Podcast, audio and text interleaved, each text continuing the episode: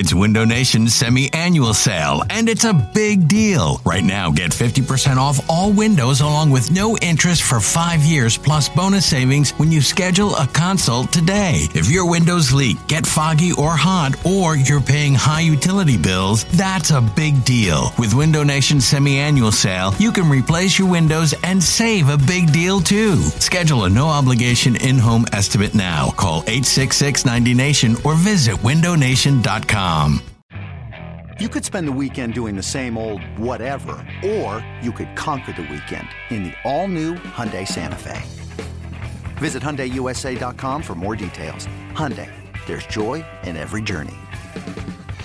At Alma, we know the connection between you and your therapist matters. But if you're already feeling stressed and burnt out, the idea of trying to find a therapist you really connect with can be overwhelming. That's why Alma's focused on helping you find the right therapist for you. When you browse their online directory, you can filter by the qualities that are most important to you. Then book free 15 minute consultations with any therapist you're interested in seeing. And because 95% of therapists at Alma accept insurance, you can find care that's affordable too. You want to talk to someone, but not just anyone. Alma is there to help you find the right fit. Visit helloalma.com slash therapy30 to schedule a free consultation today. That's helloalma.com slash therapy30. You're listening to the Go Birds Pod, a radio.com podcast about your beloved birds.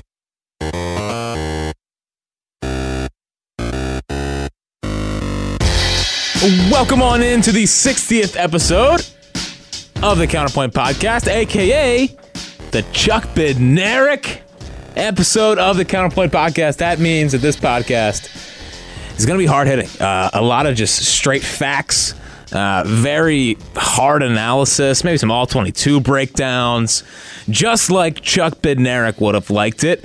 Uh, a lot to get to on today's show. We're going to have two interviews. So, um, well, first we got to decide some, some important things. We got to decide.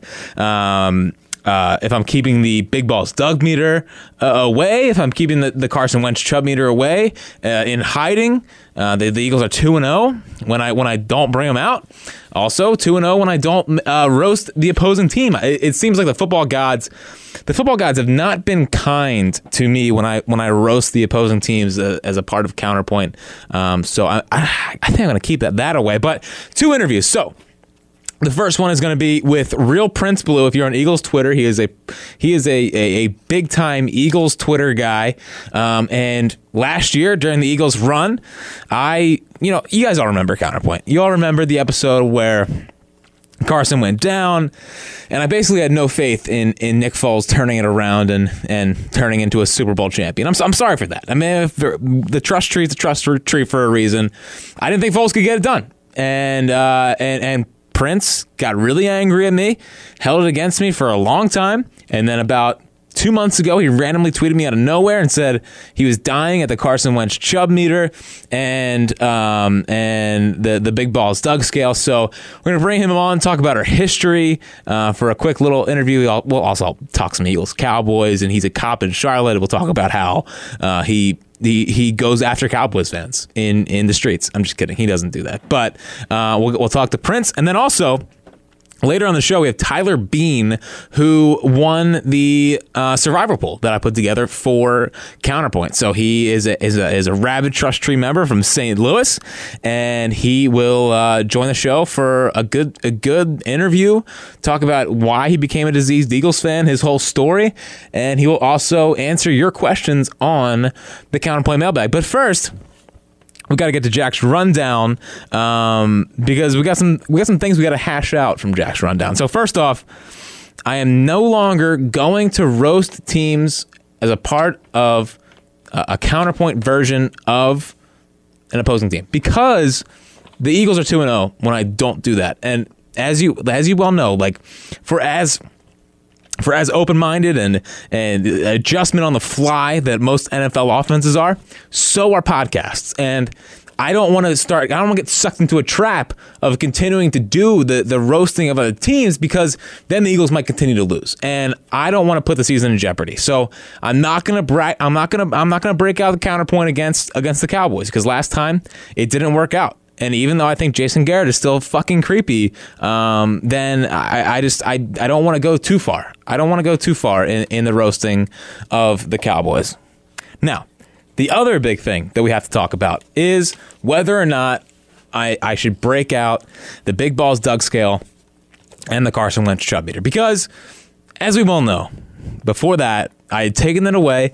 I had taken both Doug Pederson and Carson Wentz's privileges of the scale and the meter away because they didn't earn it. Much like Yankees haven't earned their pinstripes and Dukies haven't earned the right to wear Duke colors, I did not believe that either Doug Pederson or Carson Wentz either deserved the honor of the big balls Doug scale or the Carson Wentz chub meter. So I have put them in a closet. I have put them away.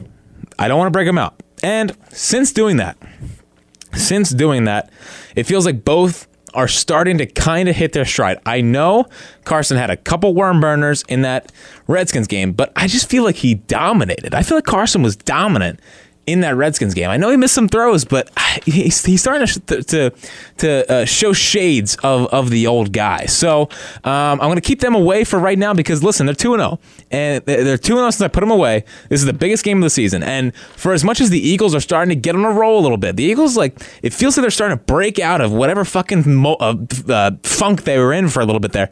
For as much as the Eagles are starting to break out of their own little mold, feels like Fritz is breaking out a little bit. Like no one's really talking about it, but the Counterpoint podcast is starting to get on a little bit of a roll. There's a little bit momentum. You know, uh, maybe I had to find my run game. Maybe maybe people should have started yelling at me saying "Run the ball, Jack," and then maybe the Counterpoint podcast would have gotten off the ground this year because it's just a it's been a slow funk. It's been a it's been an absolute funk, and and for, for, it seems like the Eagles for as the Eagles go, so does the Counterpoint podcast. It's a lot like the, the 2008 playoffs for the Phillies. As as Jimmy Rollins went, the rest of the team went. As the Counterpoint podcast goes, so does the rest of the Eagles. So um, both both parties are breaking out at the same time. And um, and yes, I will address Doug for one second because he broke out new glasses, and I got to be honest it was a little weird. I didn't I didn't like the the no frames around the glasses look for Doug. Like my version of Doug Pederson is a guy with the thick frames, like the black frame glasses. Like that's that's my Doug Pederson. I don't want the the the trying to look hip Doug Pederson. Just that's not that's not my version of Doug. I'm sorry. So we're gonna keep we're gonna keep the meters away. We're gonna keep the meter and the scale away for now. I don't want to jeopardize the season. Doug and Carson, we we all talked about it. They listened to the podcast. They understand. Um, I I consulted with them. They were cool with it. So we're gonna keep the the big balls Doug meter away and the or big balls Doug scale away and the Carson Wentz chub meter away. So that's where it all stands for now. Now another th- very pertinent thing that we we have to hit on is I have seen so much slander of Kamu Grugier Hill after what he said yesterday in the locker room saying how, oh, well, listen, they always choke. We're going to go down there and we're going to make them choke. Like, I just feel like people in this town for too long have not listened to the Counterpoint podcast. If you listen to the Counterpoint podcast, you would have fucking remembered that last year we all learned to stop doubting Kamu Grugier Hill. Famously, after week one last year, I reprimanded Kamu for pouring Gatorade on Doug Pederson. He poured Gatorade on Doug Pederson after a week one victory against the Redskins, which was completely uncalled for, and it, it damn near jeopardized the entire season. It was embarrassing, and I was angry about it. But Kamu, he he proved me wrong the entire season. The entire season, he was basically it was basically Kamu Grugier Hill. His 2017-2018 was one big middle finger to me and good for him. He, I, I deserve the middle finger because I, I ripped into him. And what we what we all discussed and what we've all come to the consensus of is that Kamu Grugier Hill is a wizard. And if Kamu Grugier Hill says we're going to make them choke, I'm not going to d- doubt Kamu Grugier Hill. Okay? Okay? I, I, I, I don't, I, I, I've long stopped doubting the wisdom of Kamu's. So everyone's freaking out, like, oh, you know, he's going to give them bulletin board material. Listen, if the Cowboys aren't ready to play in a in a divisional round game against the Eagles, in which the Eagles could tie first place, like. What's the point in playing football? Just, just shut the fuck up. Like no one cares. Kamu's fine, and honestly, honestly, it shows me two things. It shows me two things. One, he's confident in his boys and I think his boys are going to go down there and, and back him up. And two, it proves to me that the Eagles are getting confident at the right time. Like he has so much faith in those guys that it is, it is only it is only he he's been watching practice. He's a captain. He's been watching practice, and he knows he knows that this team is about to go on a run. So he's confident in his boys. And honestly, if he's confident, that means the rest of the locker room's confident. And I will take that. If, if it means that he's got to rile up Dallas, I don't care. And the funniest thing about this whole entire saga is that, you know, Dak Prescott is is such a little he is such a baby. Like ever since ever since I saw that saw the video of him getting the, the shit kicked out of him in spring or spring break or whatever that was, I just thought like this guy's just a weasel. And listen to what he said today about about Kamu's comments. First he said who? Like classic Dak. Like Dak is so uncool. Like if you had to, I bet hanging out with Dak is like a miserable experience. It doesn't. He looks seems like a guy that would be a horrible hang. Like if you could. Quarterbacks generally are probably pretty bad hangs. Like there's probably a couple good hangs, but I would say for the most part they're boring ass hangs. And Dak Prescott just strikes me as this boring ass fucking guy. And like him coming out with the Who is such fake tough. Everything he does is just such fake tough. Like he'll now he's starting to scramble for first downs, and him scrambling for first downs and then getting up and be like, Ugh! it's just like ew. Everything he does just makes me cringe. He's just such a cringe-worthy quarterback. Imagine having to look at like he's the, the fucked up teeth. Like he, he's just he's just a cringe-worthy quarterback to look like, and he's a total uh, he's a total loser. Like Dak Prescott is such a loser, and for him to break out the Who line is such fake tough. I'm I'm Dak Prescott. It's all fake, fake, fake, fake. So he drops the the Who for Camus Hill. Like you wouldn't remember the guy that was kicking uh, kickoffs last year as they kicked your ass in Dallas. Like j- just just kindly shut up for a second, uh, Dak. And then he comes out with this corny ass Jason Garrett quote. Uh, you know, Coach Garrett has a great saying, and I don't know where he got it from, but winners worry about winning and losers worry about and losers worry about winners.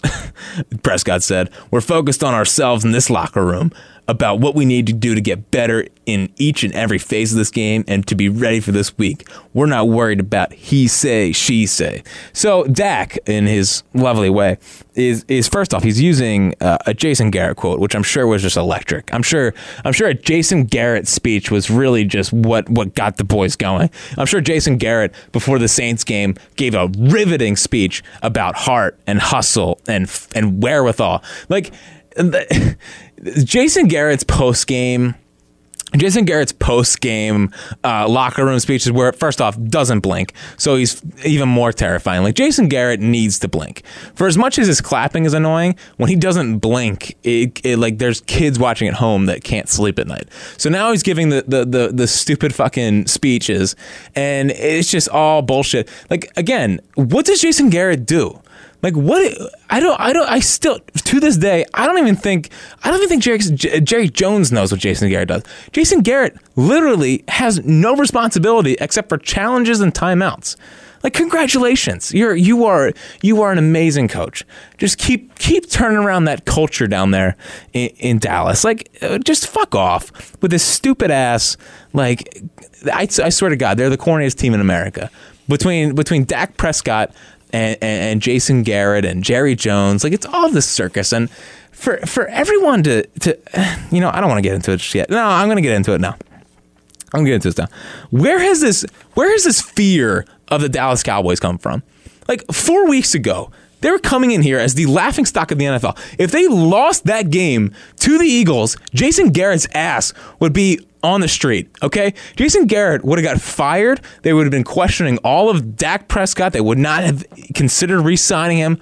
All this shit. It was all crumbling. It was all falling apart. And unfortunately, the Eagles had to give them any kind of bulletin board material um, a couple weeks ago, and it got them fired up. And the Eagles may have inadvertently gotten the Cowboys in a roll.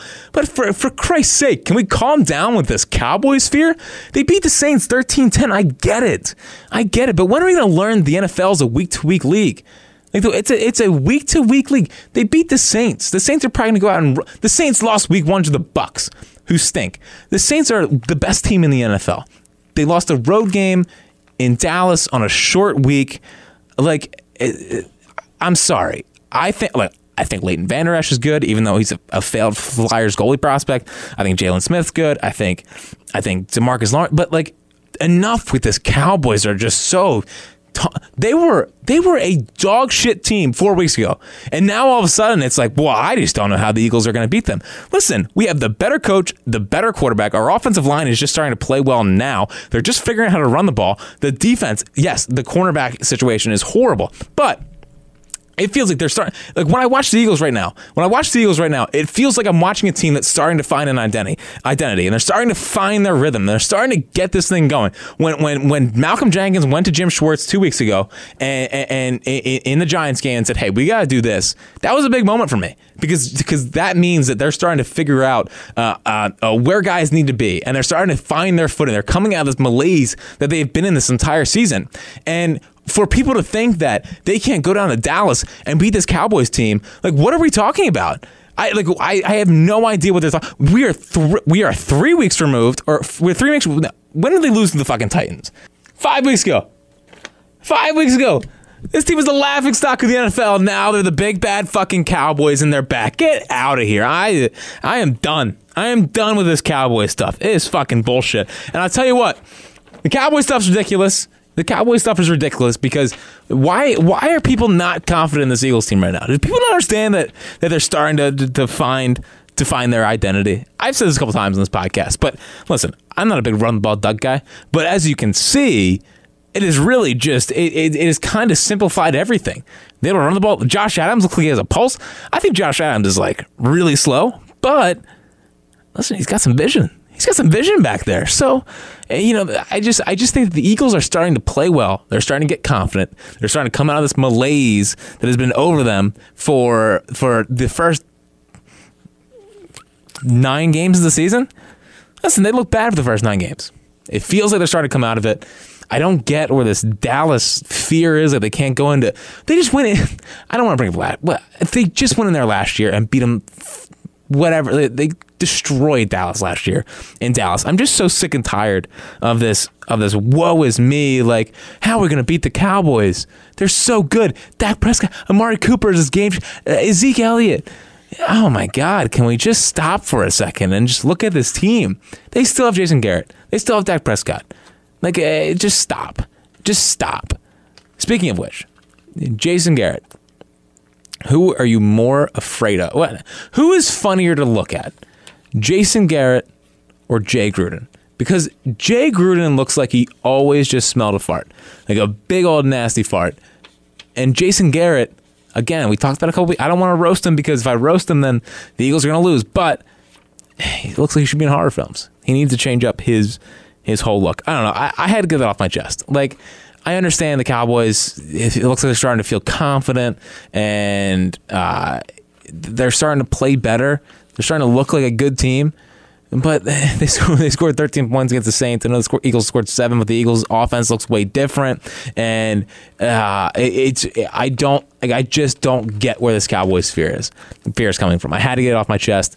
Um, let's get to the interviews. Well, I can't believe this day is finally here. Uh, I'm here with Prince Blue. You can follow him on Twitter at Real Prince Blue. Prince, uh, first off, explain to the audience why uh, why you used to hate me and now I don't think you hate me as much. Well, listen. First of all, thank you for having me, Jack. Of and course, man. Number one, I never hated you. Okay, this is the thing. I'm very sensitive about my Eagles.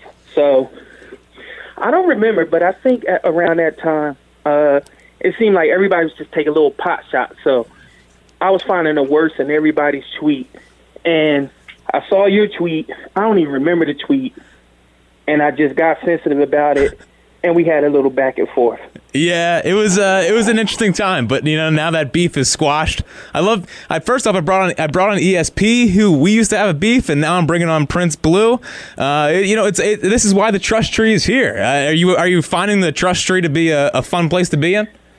Well, first of all, the podcast is great. Um, Thank you. Your takes are great. I may not agree with all of them, but um, I, I like that you know you have good takes, and you don't do takes just for you know just for saying them. So you know, eventually, I just warmed up, and I was like, "Hey, this Jack is not a bad guy." Well, I appreciate it. Now, uh, Prince, what do you think of uh, our friend Jim Schwartz? Uh, I think Jim Johnson is rolling over in his grave. Probably. I think he has um, underutilized the talent we have here. Um, I think he's very arrogant. I think he's very arrogant and he's um, he's fake tough because his defense is anything but that. I mean, anybody that plays 20 yards off, soft zone, you can't walk around like nobody can ask you any question. So I'll be happy when Jim Schwartz is out of here. Now, now take me inside the, the blue household. When you when you see Jim Schwartz, you know it's it's third and fifteen, and he starts with the sticks defense. what is what is going through your head? First of all, I've punched so many things in my Eagles man cave. Number one, whenever there's a third and long, I automatically say they're going to play sticks. Uh, the other team's going to catch the ball. We're going to get a couple missed tackles, and they're either going to get close to the first or one of our tackles is going to throw them over the first. So I'm automatically thinking it's going to be converted. What is uh what is your Eagles man cave like? Like what's a what's what's a game day like in the uh, blue household? Well, everybody wakes up, have breakfast, wife goes to church. Um, everybody puts on their jersey. They wear their jerseys all day, Beautiful. all day. And then when the game comes on, we all start off in the same room together. Then eventually, you know, the wife and the kids they go off to different places. But it's a madhouse on game days. So do you like watching games alone? Like you don't watch you don't Uh, watch with other people? Um, I like watching games alone because I curse and I get super animated, excited, yelling, and I don't want people to look at me like, "Yo, this guy's a little off," you know. so, so um, they go. I mean, I like watching it by myself, and I mean, I like it. I like watching it with my wife sometimes, but she really can't get into it Yeah. because I'm too intense. So I steal both of our intensity, so she just goes off. Isn't that part of being like a diseased fan though, where it's like you don't really want to be around people because people think that you're like crazy, you're the crazy one when it's really Oh, just the. Eagles. Oh, absolutely. The only time I'm not crazy, we have a, a bar, an Eagles bar here called Steamers Pub, and only other Eagles fans understand Eagles fans. So when we're cursing and acting crazy, we don't look at each other like, "Yo, what's wrong with you?"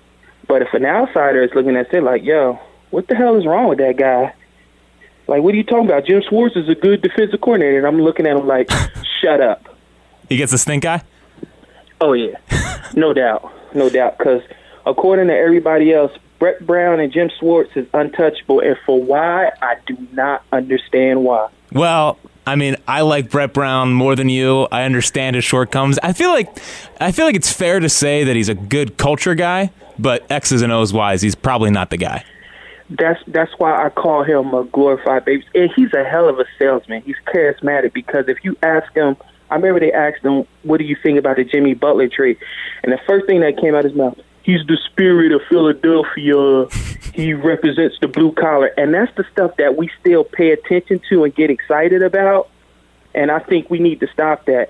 Ever since the Super Bowl, it needs to be results. We don't need to worry about the peripheral stuff about people catering to us being blue collar and passionate. We need to win.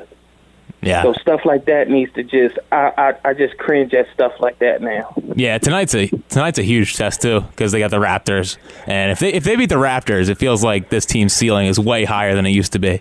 Uh, so I'm I think they beat the Raptors tonight. Oh, I hope so, man. It would be such a huge, it would be such a huge culture win. Um, so now you're you're a cop down in Charlotte, right? Yes. So when you see, you know, the Cowboys fans with the with a sticker on the back of their car, are you more inclined to pull them over, or is there, you're not allowed to do that?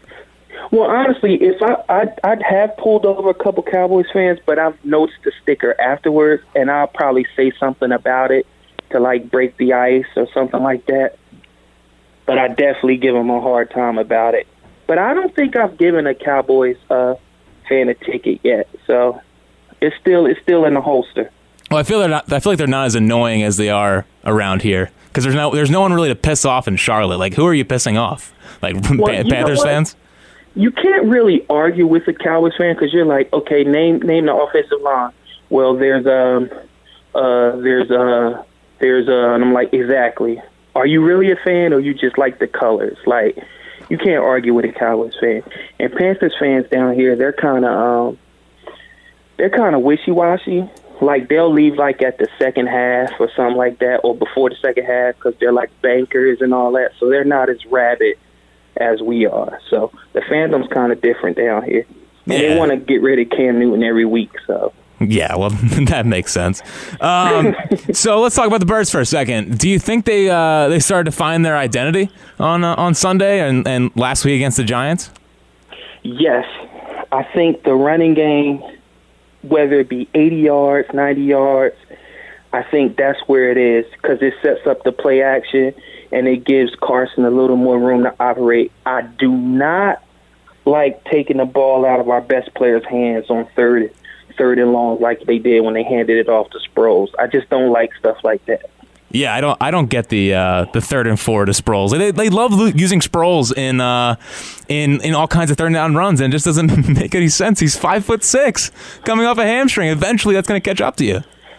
and that that and I think a part of that is Duce as well. If he's in charge of the rotation, he needs to he needs to understand like you're not going to catch too many people off guard on the third and floor third and four with Darren Sproles. So why not put the big back in there? And they didn't even have Zach Ertz in the game I know. doing it. I mean, I'm like, come on. So it's like little things like that. But I do think we are finding our identity. But Carson has to clean up those uh, those end zone things. He's taking points off the board. Yeah, So he has to fix that. Yeah, it felt like they could have scored 35 plus on the oh, Redskins, and then unfortunately Oh, yeah. he had the. Yeah, it, it feels like he is pressing a lot, but I don't know. It was so weird on Sunday because or on Monday because he looked like he was dominating the game. Like he for from for the most part he was dominating the game, and then he had the, the stupid end zone turnover. He had a couple underthrows. Like there was ports there was portions of the game where I was like, well, there's the old Carson Wentz, and then there's also portions of the game where the worm burners that Donovan used to throw. So it But felt you know what? Yeah. That that's Carson though because he will do something like that. Like I honestly compare him to Aaron Rodgers because his arm talent is that unique and that special. Like if you notice, Aaron Rodgers throws flat-footed a lot too. Yeah. Because he has that faith in his arm. So, but but Aaron Rodgers has done it for a longer period of time. But Carson, he'll do stuff like that. But then there's that uh, flick past the um, the tape towards the sideline. Yeah. How many quarterbacks is making that throw? maybe three. Exactly. He's crazy. and and once he's but it's just he's missing that consistency like he had last year. But of course he's coming off the ACL, and I feel like a lot of people forget that. But again, that's a testament to Carson because he's that special. We believe that he can do anything, and sometimes we forget he's human. Now, now, one of the things that you love to tweet is is sounds about white, and I'm just I'm just I'm just wondering what you thought of uh, Jeff Lurie's beanbag toss. Sounds about white. Yeah, sound about white. about white. It looked about white. First of all, he's standing around getting cheered about cornhole. So I looked around. I didn't see one brother. So I was like, yeah, it looks about white. To his dancing, to him hanging out with Meek Mills, it all just looks about white. yeah, it was like eh, that guy's never played cornhole before. Like it was it was embarrassing. It was like, come on, Jeff, we could, could go do something else, or just can someone get in his ear and be like, brother, it's underhand. Like, what are you doing? It was He's a man of the people. Listen, Oh. listen. He's a man of the people like you know who at a certain you know what station. So, you know. he's a he's, It's all about pandering to the to the crowd. Yeah, for sure. All right, let's go into the trust tree for for one second here because I got to be honest. it feels like the Cowboys are starting to get a little bit like that confidence level. Like they're they're Mm-hmm. playing with that cockiness that that it's when teams start to feel dangerous. Like the Eagles got to that point last year when they were running through bad teams, um, and then Mm-hmm. it just carried over. Like, are you are you worried about the Cowboys? What do you think happens this week? How old are you, Jack? Twenty four. Okay, 20, I'm 36. Whenever the Cowboys start talking like that, Yeah. what's the worst that can happen happens. And it starts this week because everybody's on them, correct? Yeah, they are. They're they're getting the ESPN packages. The defense is good. It's very good. I'm not going to hate, but whenever everybody's like, "Okay, it's time," they lay a goose egg, and I think it starts Sunday. I think Tate coming out and Sproles coming back. That's no coincidence. I think we get in there and we get a win. It's not going. to I'm not saying blowout, but I think I think we we win at least by a touchdown. Now, a couple pods ago, I I had to put away the Carson Wentz chub meter and the big balls Doug scale because you know a lot like when Duke starts losing, Coach K takes away all the Duke related stuff because they haven't earned the the Duke the Duke related merchandise. They haven't, they haven't earned the ability to to to wear that stuff around campus. Do you think I should bring back the the Carson Wentz chub meter and the big balls Doug scale? Have they earned that? No, and I'm gonna tell you why. Because of things like third and four. Big balls Doug would have put that in Carson's hand, and Big Chubb Wentz would have slanged it and got that first down. So there's still some. I think after Sunday, after the win, you can bring it out. Okay. Just in time for the Rams. Yeah, because I don't, I don't want to bring it out too early because they're two and zero since I put it away, and I don't want to, you know, I don't want to mess Keep up that juju. Yeah, I think, I, Keep it thi- away. I think that's a correct call. I put it on Twitter. Um, last thing here, Prince. Uh, do you still think that I should have my face? I have a face deserve to be beaten within an inch of my life? Did I say that? Yeah. Oh my God. uh, nah. Thank you. I appreciate that. Prince Blue. No, you're you're all right with me, Jack. All right, thanks, brother. Real Prince Blue, or follow him on Twitter at Real Prince Blue. Uh, it's been too long, man. Next time you come up to Philly, we'll have to hang out. All right. I appreciate that, Jack. Great podcast, man. And everybody, check out Jack Fritz, man. It's a very good podcast, good tape. You'll enjoy it. All right. Thanks a lot, man. I am here with the winner of my uh, survivor poll that I put together uh, on NFL. Well, I originally put it on Yahoo, and that ended up being a, a major mistake because it wasn't even a survivor poll. It was just like pick games every week. It was very dumb by me. I'd never run a survivor poll before, so I expected the trust tree to give me a little bit, little bit of a break. But we moved over to NFL.com. That was great, and the winner was Tyler Bean, and on the line is Tyler Bean. Congratulations, man. Hey, thanks, Jack. You know, I I just want to give a shout out to the Panthers because Graham Gano kicking that 63 yarder against the Giants saved me. I thought that was done. Figured that was my season right there. And then them again because the guy that I was up against the last one, he picked the them to beat the Lions and they didn't. So the Panthers are kind of the MVP for my Survivor League. Yeah, well, I uh, picked the Vikings in week two. And Bills, right? and when the Bills beat them, uh, I was already out of my own. I was so embarrassed to even announce that I was out of my own uh, Survivor poll that I did. I don't think I don't even think I posted it on Twitter. That's how that's how embarrassed I was. But you, person, who did you pick week two? Who, who did you pick in that Vikings week? I should have I should have had all that up here. Um, It's not that big of a deal, See, but I just want to know. One, I went with the with the Bengals because I figured they wouldn't be any good later on. Which, Yeah. proven right. But they were against the Colts early, and I figured they would start off slow with luck. But that worked out. Week two, uh, I think I went with the hmm, maybe whoever the Chargers were playing. I I, I couldn't tell you. I just want to know whatever whatever voodoo magic you guys did to not pick the the frickin' Vikings at home against the Bills. I just want to know what kind of what kind of voodoo magic you guys think, are doing.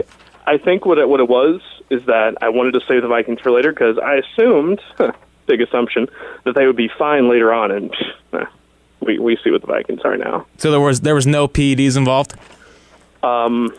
If so, I, it was not to my knowledge. Lane Johnson gave me some stuff. I Yeah. thought he said it was cool. Um, I don't know. Well, just make sure Lane doesn't take any more of that because if he does, he's out for like two years, and he's just now he's just now starting to play dominant football again. So I, I Uh, need Lane yeah, Johnson. The entire offensive line, man. Yeah, they're they're coming around at the right time. Well, it might be a little too too little too late, but whatever. They'll they'll they'll figure We'll it see. out. Uh, so you live in St. Louis, um, but you're you're not from here. So take us through the story of how you became an Eagles fan, what moment you knew you were a diseased fan, um, all that fun stuff. So, yeah, obviously, you know, living here my whole life, grew up. Um, 27, so greatest show on turf was when I was younger. Gotcha. You know, I mean, like really, I mean, really was it's baseball town. Like the Rams were nice when they were there, and they were good, which was a very small window. Um, so really, baseball was the main focus. You know, growing up here, and I just remember going to the Rams games, and every year it would seem like we were playing the Eagles in either NFC title game, regular games. Like week 17, I remember seeing that midnight green for the first time, and honestly, the color got me, which. I realize is not exactly the most diseased No. moment. But later on, you know, as I started to pay attention more to football, it's one guy. It's Brian Dawkins. It's not even it's not even close. Just the way that he played. I remember watching him crawl out of the of the tunnel, and that just that got me. Like Marshall Faulk was fun when he was here, but he just didn't have that same like. You know, he handed the ball to the rest when he got done with the touchdown. There was no possession with him like there was with Dawkins. Yeah, what a loser. Yeah, Marshall Faulk did a, number on the Eagles early. Yeah, he did. Yeah, it was not good. He did a lot. Of, he did that to a lot of teams. So that's Yeah, he's one of the greats. yeah. but yeah, man, it's it's been a wild ride. I've actually uh, started a bit of a bucket list. In 2010, I went to my first Eagles game. It was preseason, but it was against the Chiefs. It was the Mike Kafka game. For those who might remember, great Mike Kafka.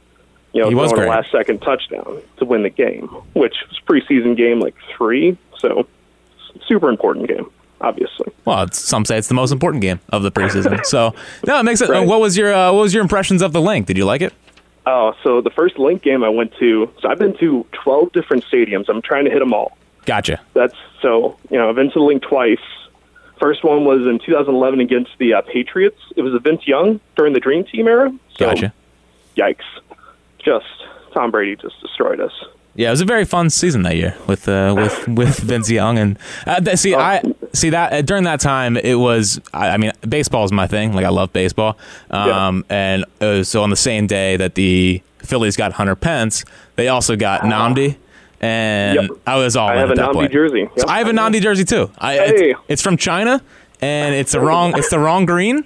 But we're, we're living with it. I have the worst luck with jerseys. I mean, I have a Nnamdi jersey. I have a Dante Stallworth jersey. Dante Stallworth, come on now. Listen, I, I was in a very dark place post T.O. when it was when when T.O. left. He left a big hole in like seventh grade Jack's heart, and oh. I I filled that hole. That sounds weird with Dante Stallworth. Yeah, don't. That's that. That line is just.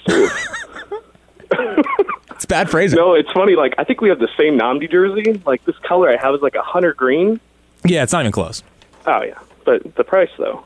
Anyway, but the second Eagles game was much better than the first one at the Linc because went to the NFC Championship game last year. So No, that'll do it. obviously, obviously that's uh, the shining moment of Eagles games I've been to. Yeah, so I mean, obviously, if you listen to this podcast, you know there's a difference between diehard and diseased. When did you know that you had the disease? Let's see.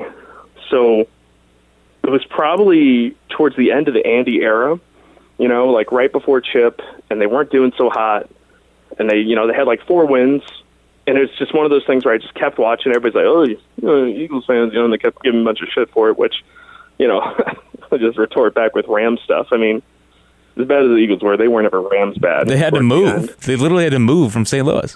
It was that bad, Yeah. exactly. Well, that's that's because Kroenke's just a. I don't even want to go into that guy. Gotcha. just anyway. But yeah, so it was just I don't know. It, it's it's just one of those things you just keep going. And I mean, I think that year they drafted Lane Johnson, so that was awesome. Great pick. You know, that was the year Good that job, had all these offensive linemen go by. The the disease was there. Like it was just it was festering. It was a slow start for me. You know, I didn't get the the geographical bonus that Yeah. a lot of you guys had. Yeah, because when, will. when you're born here, it's obviously a little different. Like you're kind of around it all the time, and like Sure. part of being from Philadelphia, like main, honestly, one of the main parts from being from Philadelphia is being an Eagles fan. Um, Mm-hmm. And it's just interesting when I hear about people who aren't from this area becoming Eagles fans because you wouldn't you wouldn't associate people just becoming Eagles fans randomly. Like there's such a, a storied franchise of losing that a lot of people wouldn't want to endure. Uh, Right. again, this level of losing, um, and you know we have, we the listeners of Go Birds. They're all over the world too. Like there's people in Austria or got Australia. Over in England. Yeah, it's crazy. Yeah. It's just crazy how how many people like the Eagles, and I always like hearing stories about how you guys formed the disease, even though it wasn't something that you were born into. And for Yeah, you, it, for you, it was the end of the Andy era. So good stuff. Oh, it's. I feel like it's a little bit like semi fraud, and I'm willing to accept that title. Like, I can because the the anguish through the NFC championships in the early thousands. That's something that you know I just unfortunately I, w- I wasn't there for that. I mean, I say unfortunately, but in reality, that would have just been crushing to like. Oh, what would have done like thirteen year old, twelve year old Tyler? Like that would have just Yeah. oof. Well, see, that was eight year old me. Ah. And I didn't. That was the first time I ever like got angry at, at some kind of sporting event, and I was so confused. Like I didn't know what my body was going through, but it was just because it was becoming a diseased Eagles fan. right. So that was that was it for me. But uh, the, the, yeah, the Andy Reid. Uh, if you're if you lived through the Dream Team and you were living in St. Louis and you were able to come out the other side and and uh, and still be a fan of the team, I, I, that, that's that's not fraudulent for me. That is that God. is that is into the trust tree. I gotta be I had a, I had a vision where this would go. I would tell this story, and you were like, "Oh, this guy's totally totally not even real." And then it would have just been a ban. yeah. and- Well, you're you're banned from High Hopes because um, I don't want to talk about 2011 Game Five. Um, Hey man, Phillies, right now, Phillies you know, Cardinals. don't worry, we're we're not picking up anybody any anytime soon. The I- way that RGM does it, you know, they don't make any splash signings. The last one was Matt Holliday, which worked out okay, admittedly. It's baseball That's heaven. big- yeah, I'll admit that's that stuff's a little corny and lame. I'll, I'll give you guys that one. The whole best fans of baseball, that's that's pretty lame. Like, So, uh, being from St. Louis, you mm-hmm. saw the the beginning of the Sam Bradford era, and you lived through the Sam Bradford era. When the Eagles got him, were you really, really uh, pissed off, or just like, hey, maybe he'll turn it around in, in Philadelphia?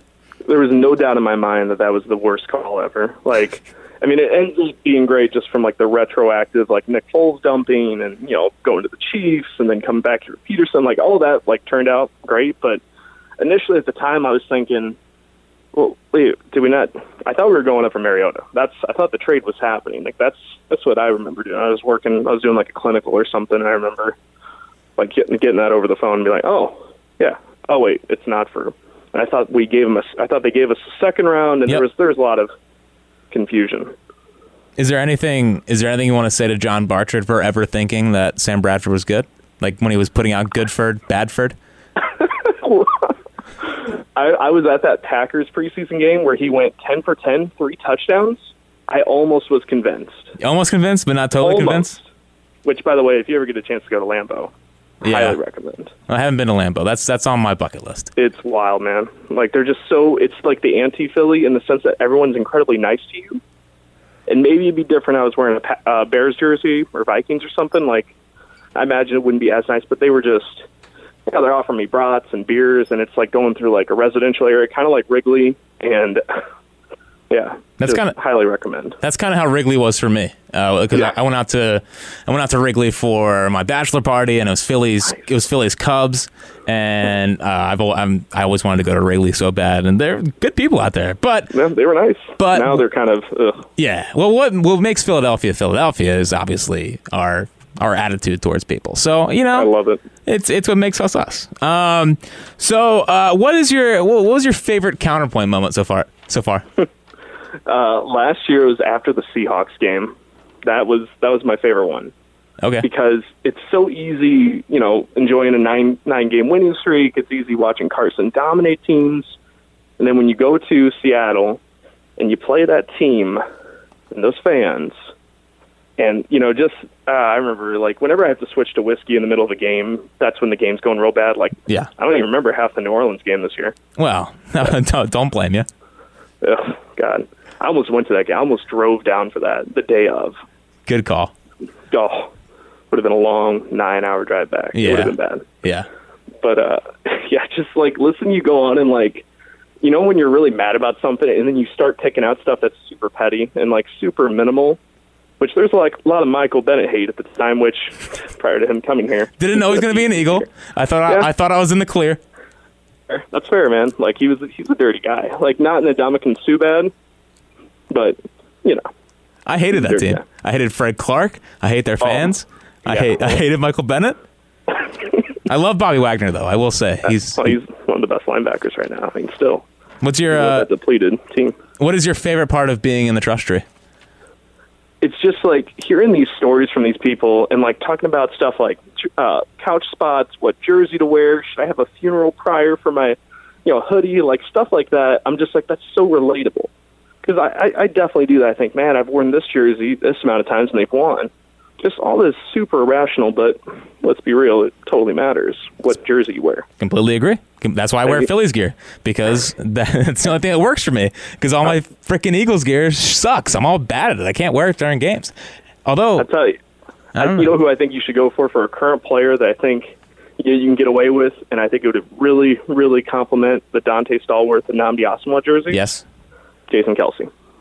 I'm Okay. telling you. Did you see him baptize Ha Ha Clinton Dix a couple days ago? Yeah, it was amazing. It was it was one of them. It was it was better than Beast Mode's run. It was it was it was more impressive than what Beast Mode did in, in, Dragging Seattle. Mason Foster with him, 250 pound Mason Foster, and then simultaneously destroys Clinton Dixon to the ground, who I would love to have here.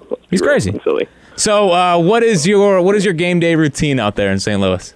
All right. So if I'm at home, which 90% of the time it is, see, you were, you were talking a little while ago about going to the bar and stuff and having all the, the bad takes and stuff. Being in St. Louis, that's one of the great things is I don't have people giving me Eagles takes. Right.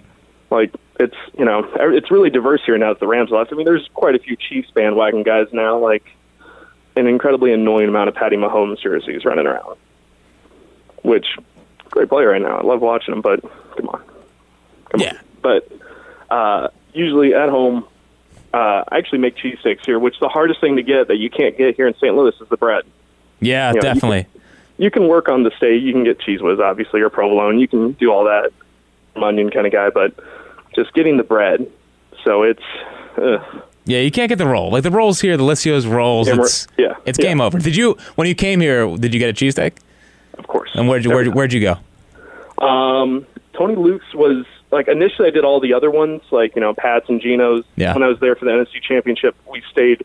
Me and my dad went. We stayed like um somewhere in South Philly, like right off, like within walking distance. So we went to those two places, and then Jim's. Did you like what, what was your favorite one? I don't know, like. I mean, it's it's between all the. I, I wanted to try more niche ones, but yeah. I I didn't really have the time because we went up there just for a couple days. I'd I'd say Pat's. Just I like I like the the bread to cheese to meat ratio. So you did He not you did not, like you did not go to Woodrow's. That's that's the the main problem the here. I got to go, huh? Yeah, apparently that's what everyone says. I like it. It's it's really good. It's really good. And then Gotcha, gotcha. I do I do Okay. like it. So what was like what was the run like last year in St. Louis? Like being in St. Louis, they go on their run.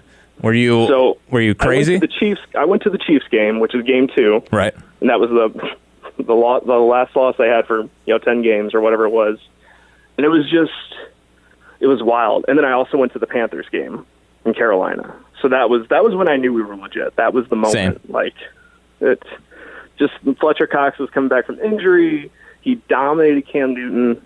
Carson looked awesome. Him and Ertz hooked up a couple times. Like it was, it was good. It was it was really good. And that's when I knew. So every week it was just like I didn't even know what to do. Like my dad was laughing. He's just like, you don't even know what to do right now because usually there's a loud torrent of screaming. There's, you know, every time we go watch the game or whatever, it's, you know, eh, it's not pretty. But it was just so calm. Is your dad in on the disease or is he?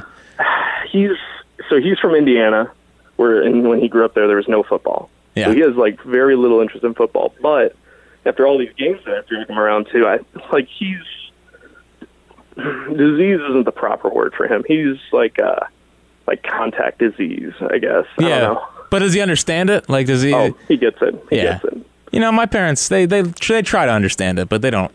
They don't. They still get mad if I say the f. Like when I used to live at home, they still get mad when I said fuck or something or Yeah. any kind of emotion. It was like, come on, mom, let me live. And that's why she's banned from the trust tree. She's not allowed. I, I remember you talking about that. Yeah.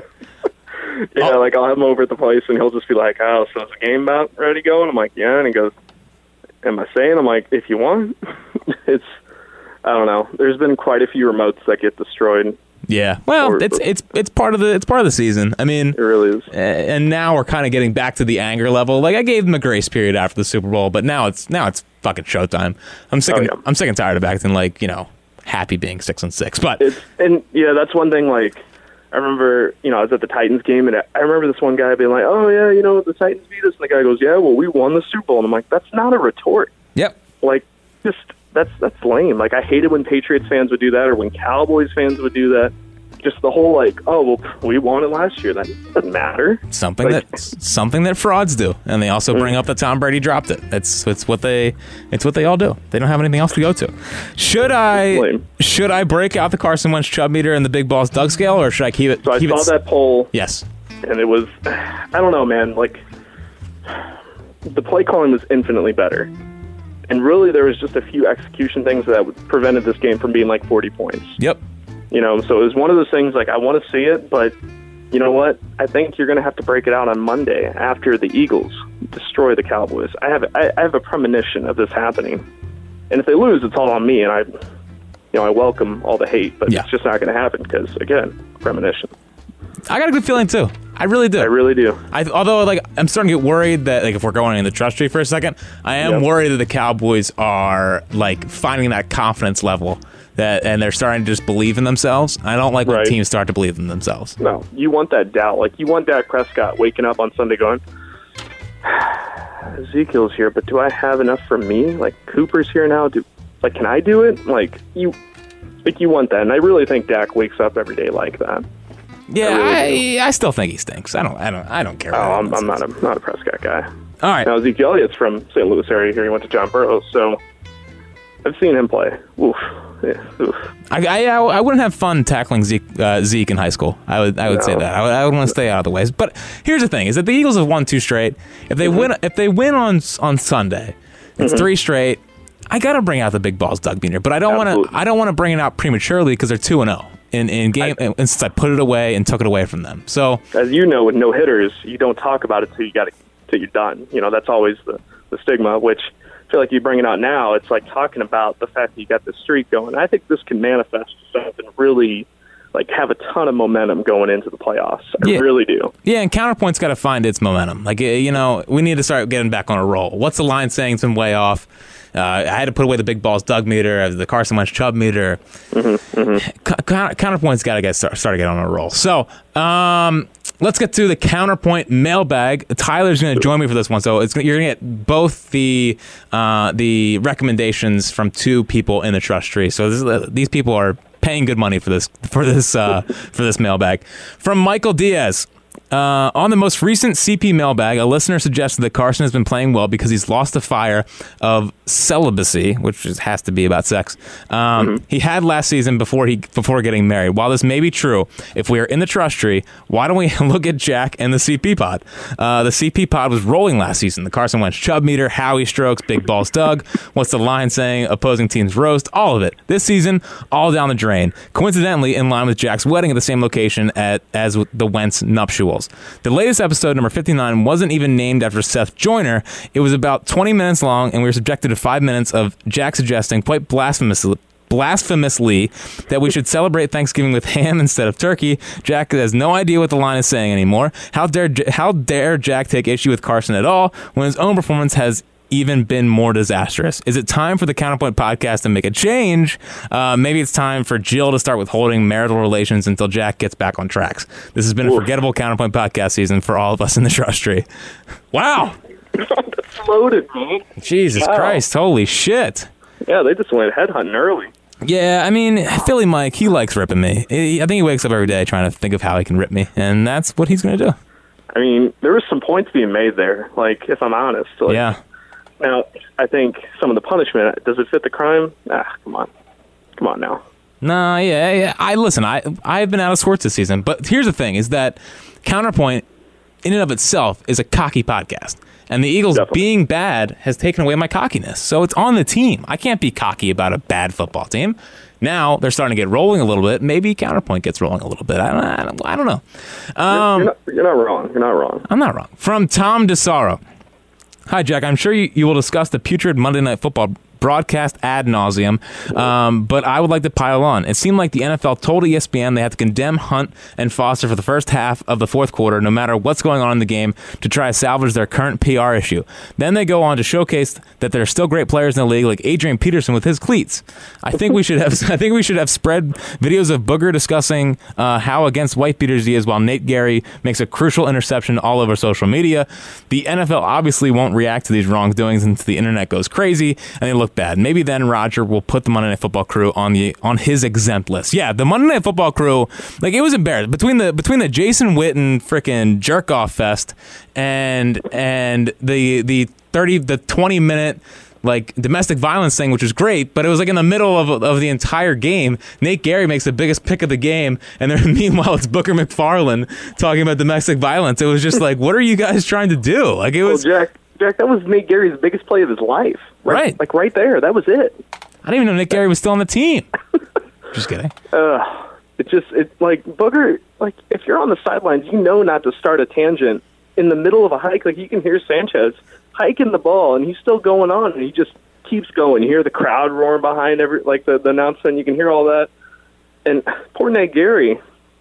You know, he just fell fell victim to can't- that, and then Witten. My God, Yeah. hear a barbecue sauce Cheez Whiz comparison again. Ugh. Yeah, I mean, poor Nate Gerry can't even put that on like his uh, tombstone one day. Like it's just, it's just, it, his his pick has to be. They got to turn the, the volume down and just play it. There's no, there's no Nate Gerry with the interception. It's No, poor Nate. Only only moment of his life he's ever done anything good, and it gets torn apart. All really right. overshadowed. From Andres Gonzalez. Hey, Jack, have you noticed that most of the NFL games have an ex Cowboy as an analyst? As a diseased Eagles fan from Mexico, I always have had the opinion to listen to NFL games in either English or Spanish. And I've always tried to listen to the games in English since the Mexican analysts don't know shit and always have terrible takes. I've never had trouble listening to Tony Romo or Troy Aikman, but listening to Monday Night Football with Jason Witten and his biased ass is really intolerable. So this season, I've ended up listening to Monday Night Football games in Spanish, even though they also suck, to avoid listening to Witten. I don't have any questions. So he just had a statement. He had a lot that he had to get out on his chest. I mean, being an NFL fan from Mexico, and and having like a, having to listen to the NFL analysts from Mexico, ah, I think I'd rather listen to to like American football broadcasters. But then you got to get subjected to Jason Witten, who acts like he's never been on camera before. It's it's a it's a it's a tough decision. I would stick with the Mexican one though. Absolutely. Like I remember last year that Jake Elliott field goal against the Giants. They had the Mexican replay, you know, going all over Twitter. That was awesome. Yeah, Rickie Ricardo of WIP. Exactly. Exactly. It was awesome. I would totally listen to that Yeah, over, you know, Witten go on about how him and Zach Ertz, you know, he watches film of Zach Ertz when he was playing. yeah. Come on, Witten. It Come was on, man. it was embarrassing, and and again with the barbecue and Cheez Whiz, I it was Ugh. just relax. From uh, Nick Miller on Twitter, has Jack Fritz become a bandwagon fan? I'll let you answer that one. Oof. Man, how can, how can I even say that? That seems so. Yeah, That's egregious, man. I, I agree. Come on, man. Like, Come on. I don't know if you can hand out bands like that that quickly, but that's close. Yeah, you know, he tries to act like he's the counterpoint producer, and for him to come out and ask if I'm a bandwagon fan, it's it's it's borderline getting kicked out of the trust tree worthy. If I'm It's, it's there, man. if I'm being Like, honest. Um, from Frank Fachman, um, who do you have more faith in making mid-season and off-season moves, Howie or Phillies GM Matt Klentak? Oh, well, that's, that's going to be up to you. Yeah, I'm not, yeah, you're not familiar with Klentak, so it's Well, going to be on you. If Howie, well, Howie is temporarily, he's not in the holy triumvirate anymore because he's not doing Mm-hmm. enough, and uh, very disappointed that he not did not trade Nick Foles this offseason. So Ugh. he is still he is still banned from Counterpoint because he did not trade Nick Foles. Um, so I will say Klensack at the moment until Howie, until I get over him not trading Nick Foles. I will I will like say that. Klensack. I like that Jean Segura pickup, though. That was, that was Yeah, nice. I'm very excited about Jean Segura. That was solid. Good, good, solid work. And then avoiding uh, uh, Corbin. Nice. Six years, yeah, six years, 140 is just. Is, I, I didn't get it at all. It didn't make any sense to me because I don't want to get fully into it because this is an Eagles podcast. But Right on, right I'm on. very glad they did not do that. Um, from Ben Lyons, are the Eagles ever going to lose again? Mm, I don't. I don't know. Like the Rams game looms there. Like I still think there's an there's an outside chance they can win that game. I I know that's you know very unpopular. A lot of people are looking at the Texans. Like maybe they can win that one. It's at home, but you know it's not like the LA Rams fan have you know a home field advantage. Nope. Like, and I think it'll be another 50-50 spread. Now, granted, the Eagles aren't on the roll that they were last year when they went into December, but I would counter with I think Carson's ligament's going to hold up better than it did last year in that game. I mean, if they don't, just I, I don't I don't know what I would do.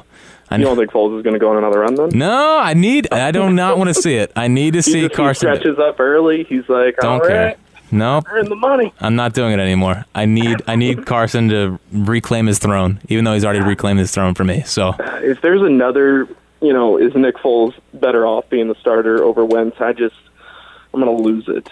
That was something I heard all off season, and I just I couldn't believe it. yeah. Ugh. Um, from West Champlin, you have an injury. You can only choose between the Sixers and the Eagles medical staffs to treat and rehab it. Who you got? Now, I don't think the Sixers have done anything too wrong. It's kind of just that Markelle Fultz is a mental midget. Uh, I have something very interesting about Markelle Fultz, by the way. The the report is now that he has thora- thoracic outlet syndrome. Correct? yeah, yeah. So get this: I work at Barnes Jewish Hospital, which is here in St. Louis, the largest hospital, and I work on the floor that treats thoracic outlet syndrome. The surgeon who does it, his name is Robert Thompson. He's like one of the best. He worked on Matt Harvey. He worked on Jeurys Familia. Like all these you know, big names have had it. And so when I heard that, I'm like, oh, what if I'm going to walk into work here? I work tonight. I'm going to see Markelle there. But I think they, uh, from what I read, it sounds like they're wanting to go through rehab and stuff. They haven't decided quite on surgery. So the doctor in your in in your hospital was the one that made up the the excuse that he has thoracic whatever syndrome because it's not true because he has he has the yips.